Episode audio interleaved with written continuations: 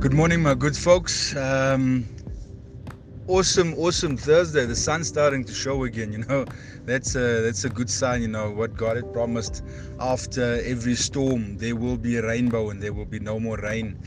And um, this morning, I spoke to uh, my producer, Dex Productions, who loads, uploads the word in the morning on Spotify, and I said, "Bro, I won't be able to do." Uh, devotion this morning. I'm a bit rushed. I'm on my way to work for two day conference. But then driving now, I'm, I'm thinking, you know what? Why am I doing this? It's because God grants me the ability to get up today to go and do what I need to do. And I need to continue with the word regardless. And I owe God that much. I owe Him all of it.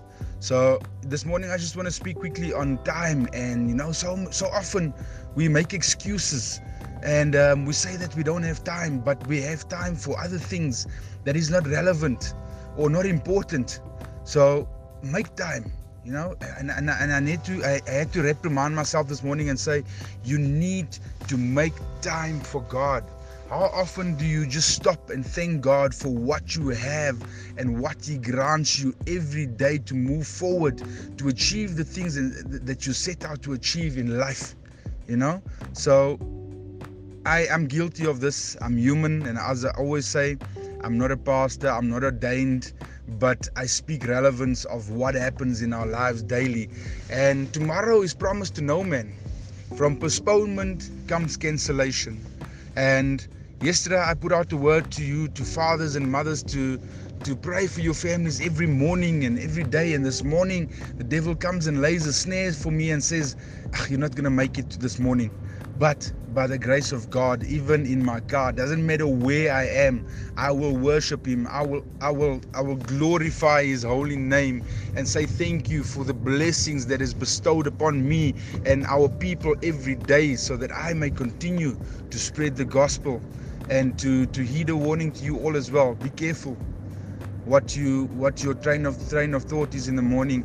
Be careful how you start your day. And i could have started my day without acknowledging god and saying you know what? I'll do it tomorrow. But tomorrow is not promised. So i needed to do it today. So this morning people make the most of your time. Start your day right. Do not let whatever you have worked hard for fall by the wayside because it's easy to become distracted but if you have your eye on the prize, and the eye on the prize is to strive for a life of eternity where you're going to be with our Creator in the eternity and the kingdom that He has prepared for us. So, again, this morning I say, my folks, time is something that we can never get back.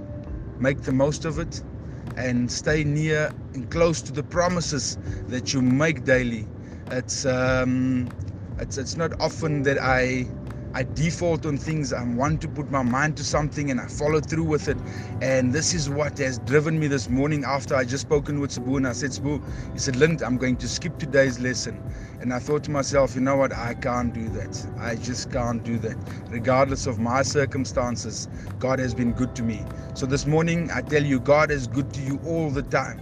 Just stop and think this morning of all the goodness and of all the blessings in your life rather than thinking about the bad. You know, often we allow the bad things in life to overshadow all the good things. If you have a positive mindset, and this is what I believe in, um, the acronym is WAR. Uh, you got to be willing, you got to be able, and you got to be responsible. And um, for that, I'm going to end this voice note this morning and say, wish you all a blessed day. Make the most of your time. Make the most of your time because tomorrow is not promised to anyone. Much love, Mr. O. Catch up with you for the Friday lesson.